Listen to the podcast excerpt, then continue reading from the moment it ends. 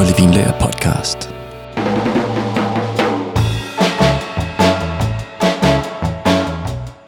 Du har nok hørt ordet sommelier.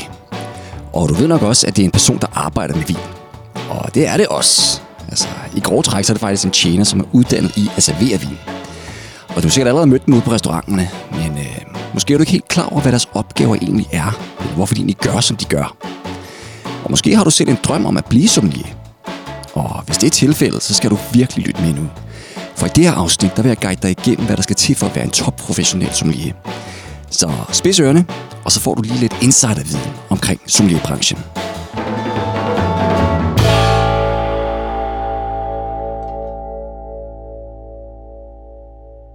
En sommeliers rolle, det er altså ikke bare at servere vin på en restaurant. Altså, de er ikke kun vintjenere. For hvis en restaurantgæst spørger sommelien om madmenuen, så skal sommelien altså også kunne beskrive menuen på en korrekt måde. Og hvis et bord bestiller vand, så skal sommelien altså også skænke det. Og hvis øh, køkkenet har brug for hjælp til at servere maden, så skal sommelien altså også hjælpe til her. Eller hvis verden for restauranten har travlt med at ja, så servere, servicere nye gæster, så tager sommelien altså også over her. Og øh, så skal den altså også hjælpe med at afrydde, hvis der er brug for det. Så øh, hvis sommelien har tid, så bliver han altid brugt til noget nyttigt. Og sommelier i dag, de skal virkelig være connected til restauranten. Og de skal udvise skills i alle de aspekter, der hører med til en restaurant. Men øh, især det, der handler om mad, og særdeleshed vin. Altså i forhold til, ja, for bare 40 år siden, så skal sommelier nu også have en bred forståelse for vin uden for øh, altså Europas grænser.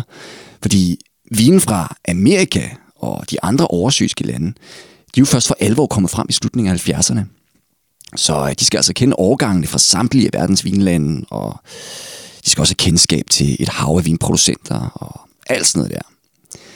Og øh, vinen spiller også sammen med maden, og ofte så får øh, gæsten mange forskellige retter. Og her der skal vinene passe perfekt med dem, og det er altså en kunst at kunne det her.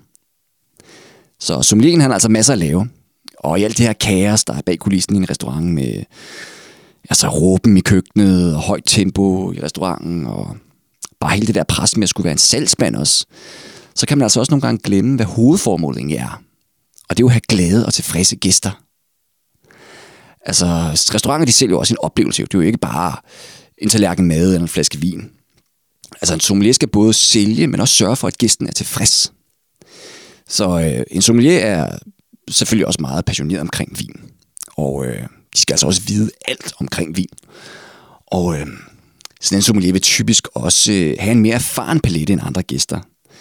Og øh, hvis det stod til sommelieren, så ville han nok servere en masse lidt for spændende vin måske, som ja, nok også er for udfordrende for den almindelige restaurantgæst.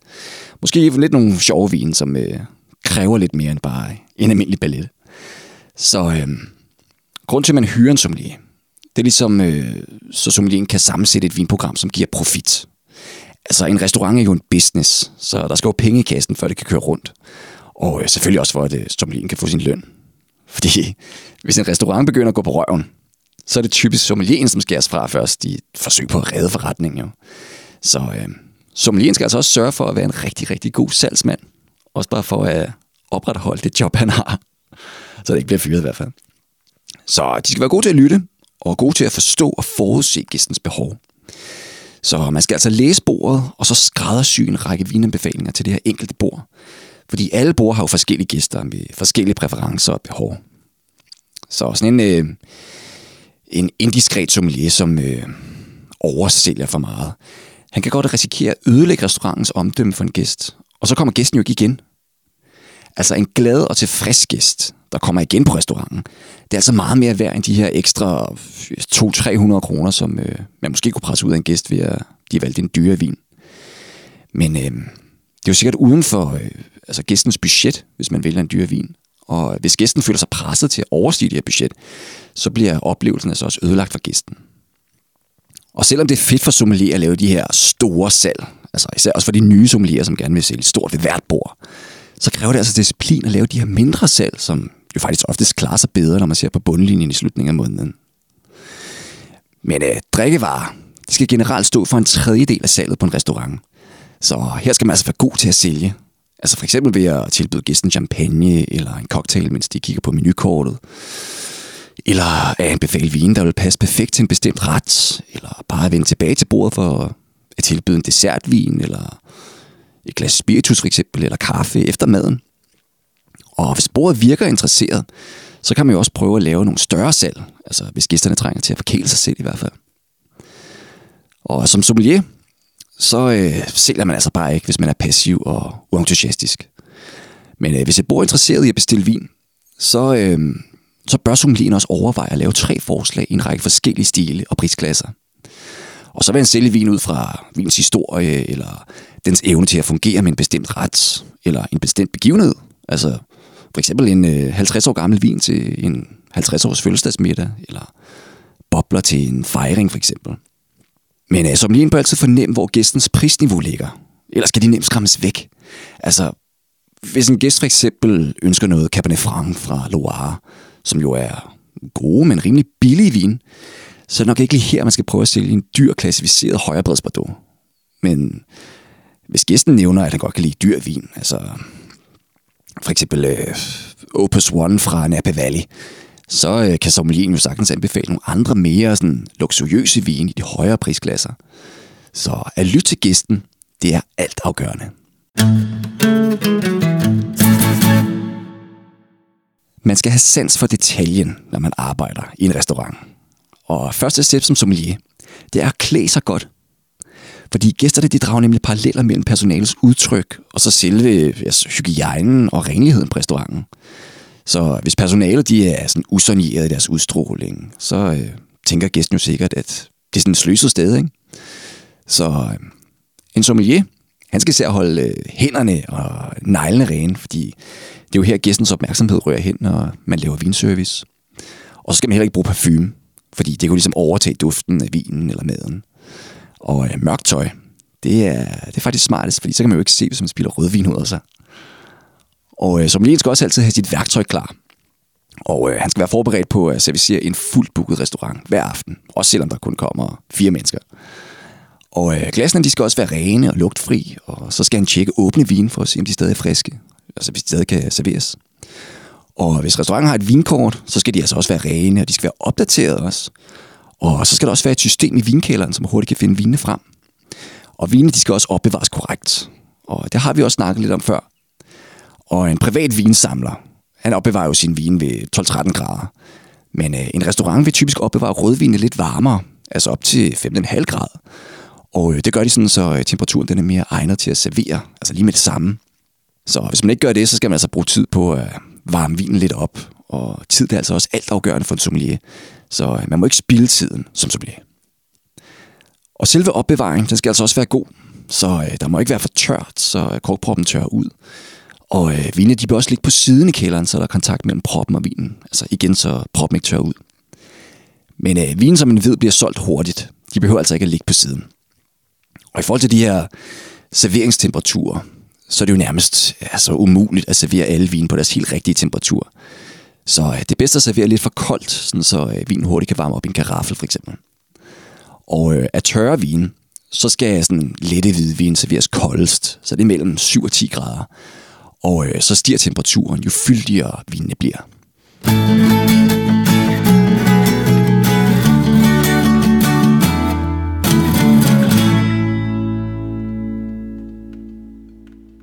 Så hvor lærer man alle de her skills, som der skal til for at være sommelier?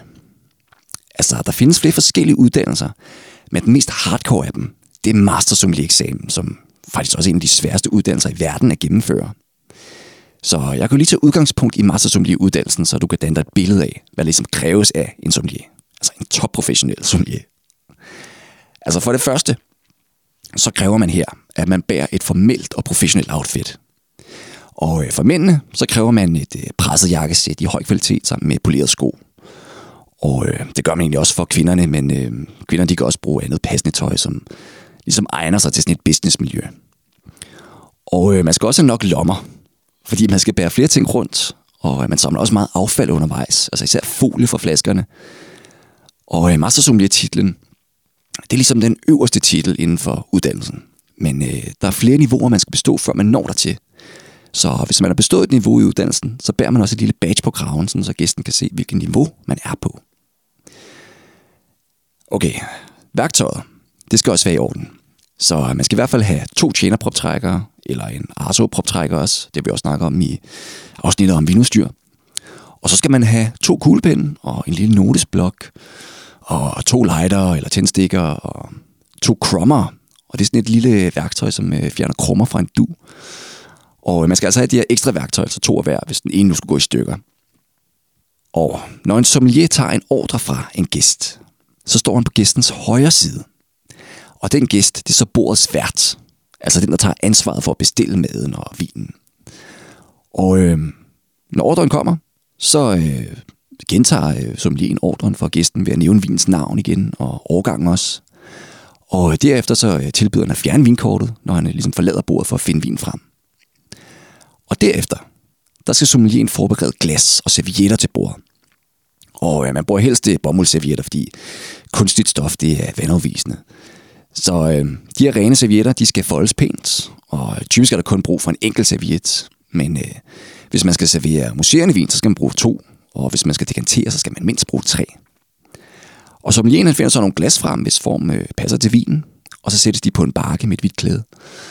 Og øh, man skal også altid øh, håndtere glas ved at holde om stilken, når man fylder rundt på dem, fordi så holdes de pæne og rene. Altså man har brugt lang tid på at polere dem, så hvis de pludselig kommer fedtfinger på, så skal man starte forfra. Og som lige han bærer så øh, bakken med venstre hånd ned til bordet, og så placerer han glasene med højre hånd. Og øh, hver gang sommelien interagerer med et bord, så skal han bevæge sig med uret rundt om bordet. Og hvis alle tjener de gør det, så kan man altså også undgå at støde ind i hinanden. Så sommelien, han begynder så at placere glas foran den gæst, der sidder til venstre for verden. Og han bevæger sig rundt om bordet og slutter så hos selve verden.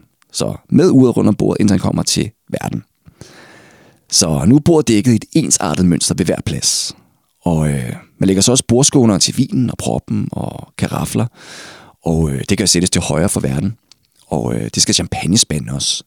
Og sådan nogle champagnespand, de fyldes faktisk også med halvt is og halvt vand, hvis det er til champagne. Men øh, nok kun is, hvis det er en hvidvin, der skal holdes kølig. Men nu så kommer sommelieren så med den vin, gæsten har bestilt. Og øh, han behandler altid flasken med respekt. Og etiketten, den peger altid mod gæsten, så, der ligesom, øh, så gæsten ligesom kan læse, hvad der står. Og øh, ved verdens højre side, der præsenteres vinen med etiketten udad, mens der så nævnes producent og øh, ja, appellation og øh, årgang og druesort, hvis det altså er altså relevant at sige noget om druesorten. Og øh, her er der altså også sidste chance for verden og sommelien til ligesom at opdage en eventuel fejl. Altså for eksempel hvis øh, sommelien har taget den forkerte overgang ud af kælderen. Og øh, sommelien, han kan så åbne vinene på flere forskellige måder. Altså ofte så åbner sommelien bare vin i luften ved siden af bordet med en tjeneoptrækker. Men øh, man kan altså også åbne den på en lille vogn, hvor øh, værktøjet er samlet, og øh, hvor ligesom har plads til at arbejde. Men øh, det er mest, hvis øh, vinen skal dekanteres, men det kan vi snakke om lidt senere. Men grund til, at man bruger den der vogn der, det er jo for, at man ikke skal bruge plads på bordet. Så man har ligesom sin egen lille station ved siden af bordet. Men øh, vin og etiketten, den skal dog stadig være synlig for gæsten, mens den åbnes. Og det er uanset, hvilken metode man bruger. Men øh, hvidvinen, der opbevares i en spand, de kan altså godt øh, åbnes i selve spanden. Men øh, ellers så åbnes vinen ellers ja, altid på samme måde. Altså først så skærer man folien af flasken, der hvor flaskemunden møder flaskehalsen. Og så rører folien ned i lommen. Det er jo bare skrald. Og så øh, tør man proppen af med en serviet. Og øh, proptrængeren den rører sig i flasken, men øh, uden at skruen går hele vejen igennem proppen. Fordi ellers rører der øh, øh, proprester ned i vinen. Og øh, faktisk så skal man heller ikke bevæge sig så meget, mens man åbner vinen. Fordi etiketten den skal jo fremvises under hele åbningen. Og øh, proppen den må heller ikke sige pop, når den rører op af flasken. Så øh, det skal altså gøres diskret, det her. Men øh, når først man har fået proppen op, så skal man øh, præsentere proppen til verden på en bordskåne på højre side. Og det gør man sådan, så verden han kan sikre, at skriften på proppen den stemmer overens med etiketten på flasken. Og der er også nogen, der lugter til proppen, men øh, det er ikke rigtig nogen effekt, fordi en øh, korkprop, der lugter proppet, det betyder altså ikke nødvendigvis, at en vin også smager og lugter af prop. Så øh, derfor er der også mange restauranter, som vælger ikke at præsentere proppen, fordi altså, der er jo mange gæster, der kan komme i tvivl, fordi myten jo er, at en prop, der lugter, er prop. Altså af muggenkælder. Det betyder også, at vinen har prop. Men øh, det passer altså slet ikke. Så det er altså op til restauranten. Men øh, den klassiske servicemetode, det er altså at præsentere proppen for verden. Men så tørres øh, flaskemunden af igen med en serviet for ligesom at fjerne eventuelt sediment. Og øh, derefter så hælder man omkring 3 cl vin op til verden, som så prøver vinen. Og hvis verden han så godkender vinen, så hælder sommelien op til de andre gæster, hvor han igen starter til venstre for verden, og så bevæger han sig med uret, indtil han slutter med at hælde op til verden. Så øh, verden han bliver altid serveret til sidst, og kvinderne de serviceres først.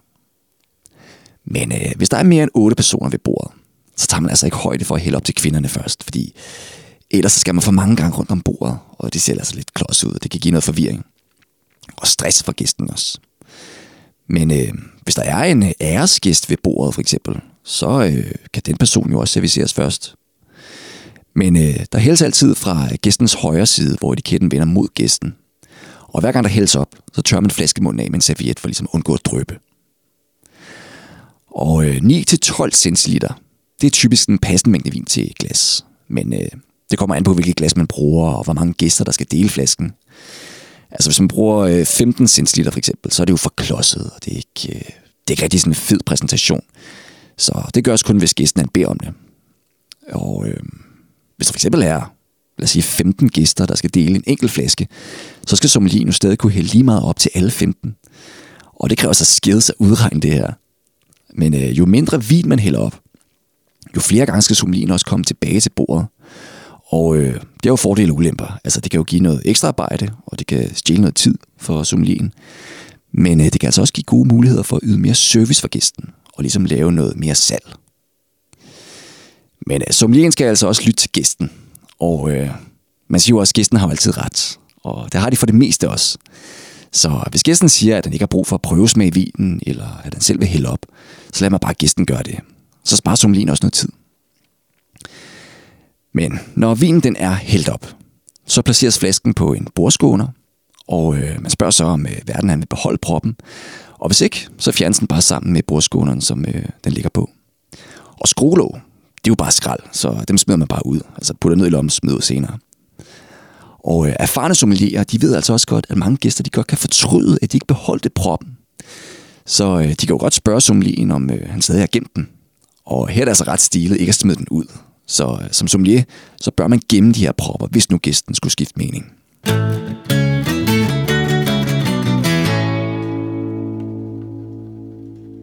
Når sommelieren afrydder glas fra bordet, så sker det også fra gæstens højre side, hvor glassene glassen ligesom kommer på en bakke, og den holdes i venstre hånd. Så han bruger altså højre hånd til at tage glassene ved deres stilk. Og på den måde, så vender sommelieren heller ikke ryggen til gæsten. Så det er altså ret vigtigt. Det er derfor, man står på gæstens højre side. Og der er også mange gæster, der bestiller flere forskellige flasker til bordet. Og her skal der altså bruges nye glas ved hver flaske. Men øh, hvis gæsten bestiller den samme flaske vin, så øh, kan sommelieren bare spørge, om de vil have nye glas, altså om det er noget, de har brug for. Men øh, han skal dog altid bruge et rent glas, som øh, verden kan godkende vinen med ved den her prøvesmagning. Men øh, hvis der er flaskevariation, altså det vil sige, hvis flaske nummer to smager lidt anderledes end den første, eller hvis det bare er en rigtig dyr flaske, så skal man dog komme med helt friske glas. Og øh, hvis gæsterne ikke er færdige med deres vin, når de nye glas kommer, så øh, skubber sommelierne bare øh, glasene lidt til venstre, og øh, så er der plads til de her friske glas. Og med muserende vin, så øh, skal sommelieren tænke på temperatur og sikkerhed. Og gæster har det med at foretrække champagne ret kold, altså endda under 7 grader. Og standarden det er ligesom mellem 7 og 10 grader, og i hvert fald 10 grader for vintage champagne. Og øh, derfor så bruger man også en champagnespand med halv vand og halv is. Og øh, der skal også være en foldet serviet i, øh, altså på spansk kant. Og eftersom lige er kommet med to bordskåner og de rigtige glas, altså typisk de her champagne flutes, de her klassiske høje, slange glas, som vi alle sammen kender, så øh, stiller man altså også øh, champagnespanden ved verdens højre side i en afstand, hvor man kan nå den selvfølgelig. Og øh, flasken, den tør sig af, inden den præsenteres, og det gør man så, øh, den ikke glider ud af hænderne på sommelieren. Og øh, champagne, den åbner så i øh, luften eller i spanden. Og det gør man ved, at man skærer folien af under det her wiregitter, som der sidder på alle champagneflasker. Og det vil så sige, at man skærer den af, og ikke hiver den af. Og det gør man bare for at øh, få et renere snit. Og øh, folien, den rører så i lommen, og øh, så skal der tænkes på sikkerhed. Og det er altså første prioritet, når man åbner champagne, fordi der er virkelig meget tryk i sådan en flaske der. Og øh, før man løsner det her wiregitter, så øh, sætter man en ren serviet hen over proppen, som øh, holdes sikkert på plads med, med tommelfingeren. Og herfra, så fjernes tommelfingeren altså ikke fra øh, korkproppen, fordi øh, den kan jo skyde ud af flasken og ramme nogen. Og derfor så må flaskehalsen heller aldrig øh, altså pege direkte mod nogen. Og øh, wiregitteret, det skal altid drejes 6 halve omgang, før det løsner. Så det kan du altid tjekke på en champagneflaske. 1, 2, 3, 4, 5, 6, og så er det løsnet. Og øh, når gitteret er løsnet, så holdes flasken i en 45 graders vinkel, og så twister man langsomt bunden af flasken, mens man stadig holder om proppen. Og trykket i flasken, det får så proppen til at skubbe sig ud, men øh, det skal altså gøres langsomt, fordi øh, man vil ikke have nogen lyd ved åbningen. Altså højst kun i sådan en lille øh, suk, men ikke et stort pop. Så det skal nærmest sådan sige øh, højst det, ikke pop. Men øh, wiregitteret, det tages så af proppen, og øh, så putter man det i lommen som affald. Og så præsenterer man proppen for gæsten på en bordskåner. Og flæskemunden, den tørrer sig af, og øh, verden han prøvesmager og godkender, og øh, så hælder man op for gæsterne som sædvanligt. Men øh, det er dog sværere at hælde champagne op. Især i de her traditionelle champagneglas. Og selvfølgelig også fordi, at champagne det skummer. Så øh, flasken den holdes i højre hånd. Altså typisk på bagsiden af flasken. Men øh, der er andre, der foretrækker at holde øh, flasken med altså, den her øh, fordybning, der er i bunden. Og man hælder op i et flow. Men øh, den her skum, det kan altså godt gøre, at man bliver ja, nødt til at hælde to gange. Men øh, aldrig tre gange. Det er reglen. Og øh, hvert glas, det fyldes øh, to tredjedel op, sådan så øh, boblerne ikke forsvinder, og øh, så det ikke når at blive varm, inden gæsten er færdig med glasset. Og øh, så spørger sommelieren, om øh, gæsten vil have flasken på bordet eller i en spand. Og så fjerner han alt det unødvendigt fra bordet og tilbyder også at fjerne proppen, hvis gæsten ikke vil have den. Og champagne-service, det er altså også der, hvor sommelieren virkelig skal præstere. Fordi det er nemlig svært at åbne den helt korrekt, og især hælde op uden at skumme over og drøbe. Og øh, allersværest er ligesom at hælde øh, ligeligt op til alle gæster. Så det kræver virkelig skills med champagne.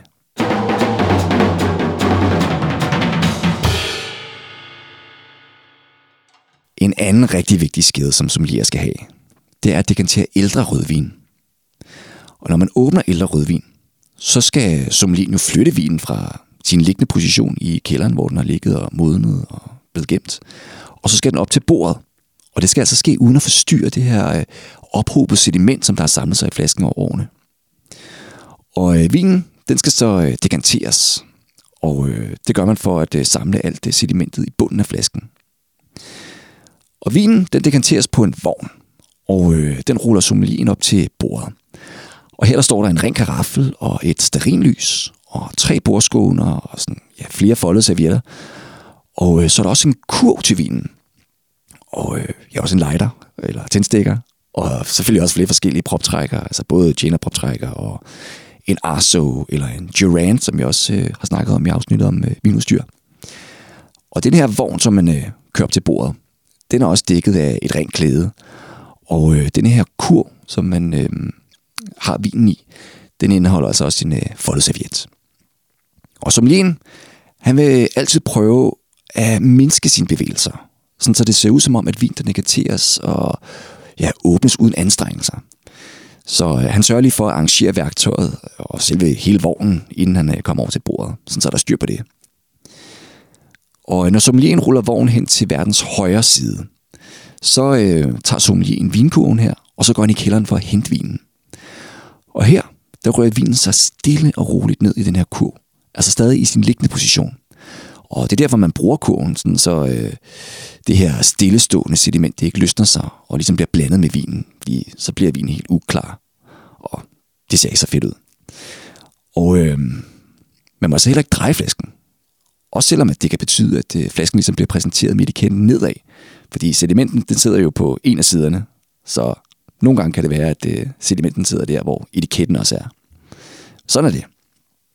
Men øh, flaskehalsen, den er faktisk lidt hævet i kurven, sådan, så man kan åbne vin uden at spille, mens den stadig ligger ned selvfølgelig.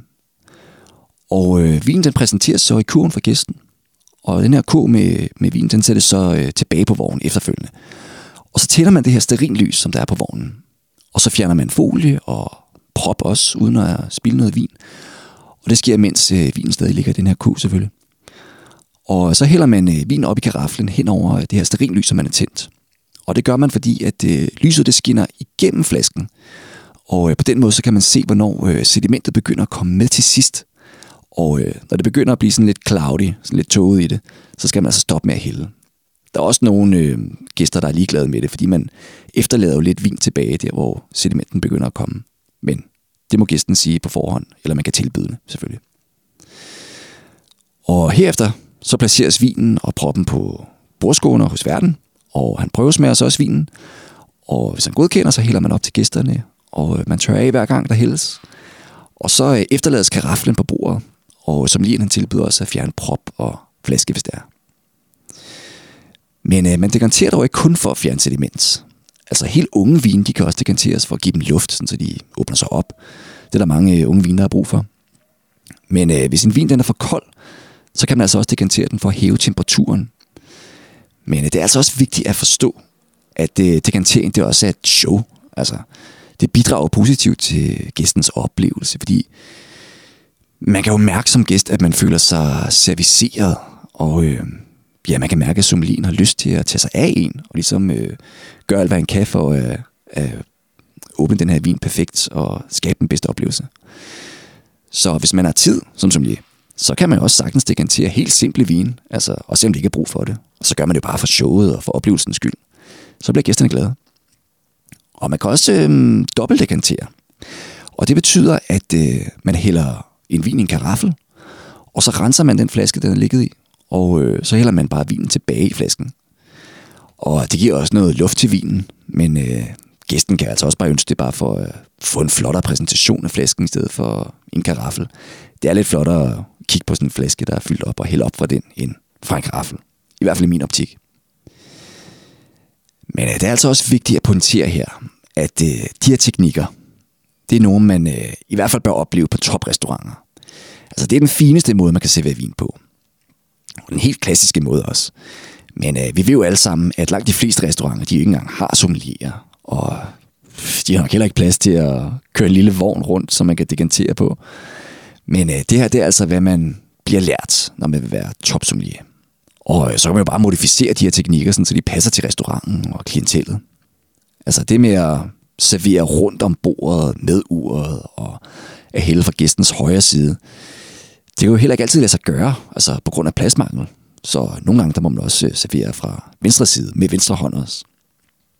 Men man kommer altså ikke udenom, at alt restaurantpersonale, de altså bare skal have en varm og altså velkommen og sådan upræsentøs attitude.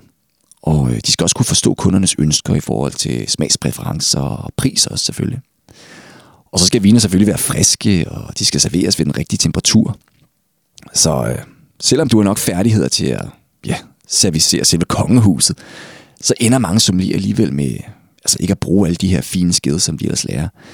Men øh, de skal alligevel være klar til at mestre dem, hvis der nu skulle være brug for det. Og overordnet set, så kan man jo også sige, at den bedste service, det er ofte øh, er den, som gæsten nærmest ikke lægger mærke til. Altså, hvor alt kører gnidningsfrit, og hvor tingene bare dukker op og forsvinder igen fra bordet, uden at gæsten lægger mærke til det. Det er jo heller ikke meningen, at det skal være et kæmpe show, og at tjenerne skal have al opmærksomheden. Det er jo gæsterne, der skal hygge sig, og så bliver de serviceret af tjenerne på en diskret måde. Og øh, hvis du vil se, hvordan man forbereder sig på den her mastersommelier-eksamen, så skal du altså se filmen Som. Og det er en dokumentarfilm, og øh, den følger en øh, række studerende op til eksamen. Og ellers er der også øh, den tv-serie, der hedder Uncorked, og det er lidt i samme stil.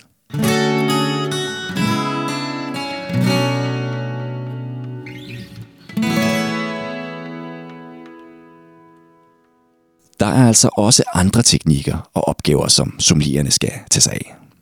Og en af de mere svære, det er at servere vin fra store flasker. Fordi store flasker, de er jo svære at skænke fra, og man skal også bruge større karafler. Så øh, det skal sommelier sig også øve sig på. Og øh, mange restauranter de tilbyder også, at gæsterne de kan tage øh, deres egen vin med. Men øh, dog mod et propgebyr, som man kalder det.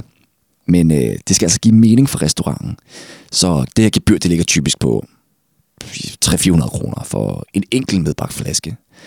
Og øh, en flaske nummer to, den kan så også få et højere gebyr, og øh, det kan en tredje flaske også, og så videre, og så videre. Men øh, uanset hvad, så skal sommelieren altså behandle og servere den vin med samme respekt og samme færdigheder, som øh, var det restaurantens egen. Så det er ligegyldigt, om, om øh, gæsten kommer med sin egen vin.